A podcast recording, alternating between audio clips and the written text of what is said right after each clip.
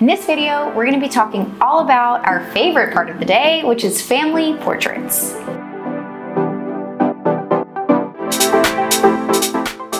Hi there, Catherine Guidry here, and thank you so much for joining me again today for more value-based photography content. Although we're going to be talking about family photography today, if you're interested in understanding how to determine your base price, be sure to download that in the links below.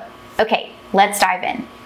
We all know that family portraits can be a little bit intimidating as the photographer. There's big groups of people, there's family dynamics, and ultimately everyone's looking at you to figure out what they need to do, where they need to go, and how they can look their absolute best. So in this lesson, I hope that you can take away some good, valuable nuggets to help you better your family sessions next time you are photographing a wedding. The first thing I suggest that you do when you're photographing family formals is go in and say hi. Introduce yourself as the photographer, give them your name, and let them know that you're going to keep things brief and organized so that they know what to expect. Also, it's nice for you to create a little bit of rapport with them so that while you're photographing them, they don't feel like a stranger is just bossing them around. I want you to think about these two different scenarios when I give you tip number two. The first one is whenever I say, "Excuse me, lady in the red, do you mind moving a little bit over to the left?" Or if I say, "Excuse me, Caroline, would you moving a little bit closer to Abby?" Do you hear the difference there? Learning people's names is huge. It's a very small thing that you can do to make a big impact. So, in addition to getting their names on the timeline before the wedding, refresh yourself about the names on the timeline in advance, and when you get there, put a face to the name so that you can give people specific name-oriented directions to help them figure out where they need to go while they're getting their photos taken. One of the most difficult parts of photographing the family portraits is knowing how to handle different family dynamics. Sometimes there's divorce or death or sensitive topics when you're photographing families. And so it's very, very important before the wedding to get this information in advance. Specifically, I asked the client during our final call, which takes place, by the way, about one to two weeks before the wedding, so it's nice and refreshed in my brain. But in that meeting, I am asking them, is there any divorce that I need to know about? Um, can you please talk to me a little bit about the family dynamic? Um, does everyone get along? Is there any death in the family? Anything that I need to know about that will help me handle those sensitive situations. By knowing that information, I can approach the family dynamics not only with confidence, but with certainty that I am putting people in photos that make sense. So in addition to having those conversations, the next tip that I'm going to give you is to make sure that you have every single family photo portrait written down by first name on their timeline with, in parentheses, who they are and who they are in relationship to the client. So for example, if I'm photographing the bride's mom's family, if her mom and dad are divorced, for example, I'm gonna put bride and groom and Caroline, um, John, and Joe. Okay, those are the people in the family, and then in parentheses, I'll put bride's mom's family. And then next, I'll put bride and groom and Mark, Peter, and Beth. That is the bride's dad's family. And in parentheses, I will put bride's dad's family.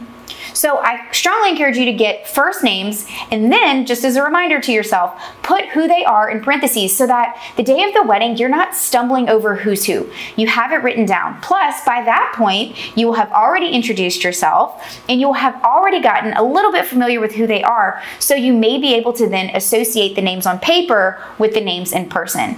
This makes a tremendous difference, and I promise you will leave you feeling much more confident when dealing with some not as comfortable family dynamics. When I am posing the family, I typically will place the mother of the client, if she is present, or the father of the client, if he is present, closest to the couple, and then siblings on the outsides. If it's a photo with, say, just the parents, I'll split them on either side of the bride and groom. But if it's the parents and the siblings and they're still married, I'll put the parents together on the side of the person in the couple who is their son or daughter. So in other words, if it's the bride's parents, the bride's family, I'll put the bride's parents next to the bride, and then I'll put the bride's siblings next to her significant other. If you want to see what that looks like, just take a look at the photos that are popping up as I'm talking about that, so you can see an example of what I mean there. This is more of a posing tip. If you're photographing the groom specifically and he's wearing a jacket with a button, you want to have him either pick a side and turn towards someone who's next to him and put his hand down so that it doesn't pull his jacket. Or if he's front facing and he wants to put his arms around, say for example, two siblings, have him unbutton his jacket and then put his arms around them so it's not pulling on the jacket. However, oftentimes when it is, say for example, two siblings, I'll have him put his hand by his side and pick one way or the other. It doesn't matter which sibling. I tell him he's not picking a favorite. I just want him to look his absolute best in the photo. Speaking of looking their best, you want to make sure that every person in the family looks their absolute best. That means I want you to be unafraid to step in and fix their hair or adjust their boutonniere, or even give them a little bit of posing guidance. For example, I always like to tell the females to bend the leg that's closest to the camera and lean in a little bit. And while I'm taking their portraits, if I find that they're leaning back and they look really stiff, I'll say, bend their leg closest to the camera and lean in. Those are little nuances that make them feel like you're looking out for them, and then ultimately it does make a better final product in the image. In regards to height, I do not take that into consideration when I'm posing a wedding party or a family.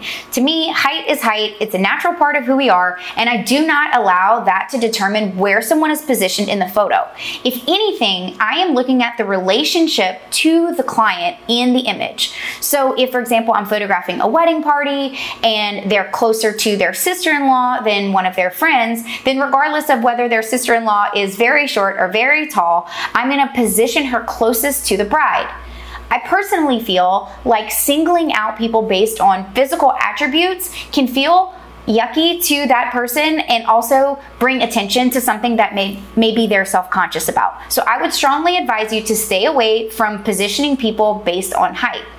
The only time that I will reposition people in the image based on height, for example, is if I truly cannot see them, and they could be very tall and I can't see them based on where they're standing. But ultimately, when I don't see someone well in the photo, I will step in and reposition them, bring them to the front or move them around in order to see their face, but I never create a V based on height, either direction or anything of that nature. Um, I just let the image be very organic and based on actual relationship to the client. When you're photographing family and or wedding party, I advise you to photograph both horizontal and vertical versions of the image, also a close-up and a full length. You never really know what the client's preferences are. Some people prefer a close-up, some people prefer to see the whole outfit, and so you want to have those options available to them, because a lot of times it's hard to produce a virtual copy of, say, a wide shot when you only have the close-up photo. Once you have the bases covered, in other words, everyone smiling and looking at the camera, you can get creative. Have them lean in, have them laughing. Maybe you loosen up their hand positioning or the way that they're standing. But you want to always make sure you cover your bases first and then get creative after that. A lot of times when I'm trying to get creative or give a little bit of variety, I'll have them do something, whether it be walking or helping the bride fluff her dress, something that kind of gives it a little bit of motion, but don't overdo it. The last tip that I'm gonna give you is to give what you need in regards to the formal portraits, and then allow them to get back to having fun and actually enjoying their day with the people that they love. I am a firm believer in the importance of strong portraiture and timeless imagery. However, I am also a firm believer that at the end of the day, good images are a reflection of a good time, and we want our clients enjoying their wedding. Thank you so much for listening in today. I hope you found this information helpful. If you have any questions, be sure to leave them in the comments below. And if you'd like to chat one-on-one, maybe consider joining our membership, the Pro Photo Society. It's open twice a year, and you can get more information at the link below. Thank you so much and happy shooting. Bye.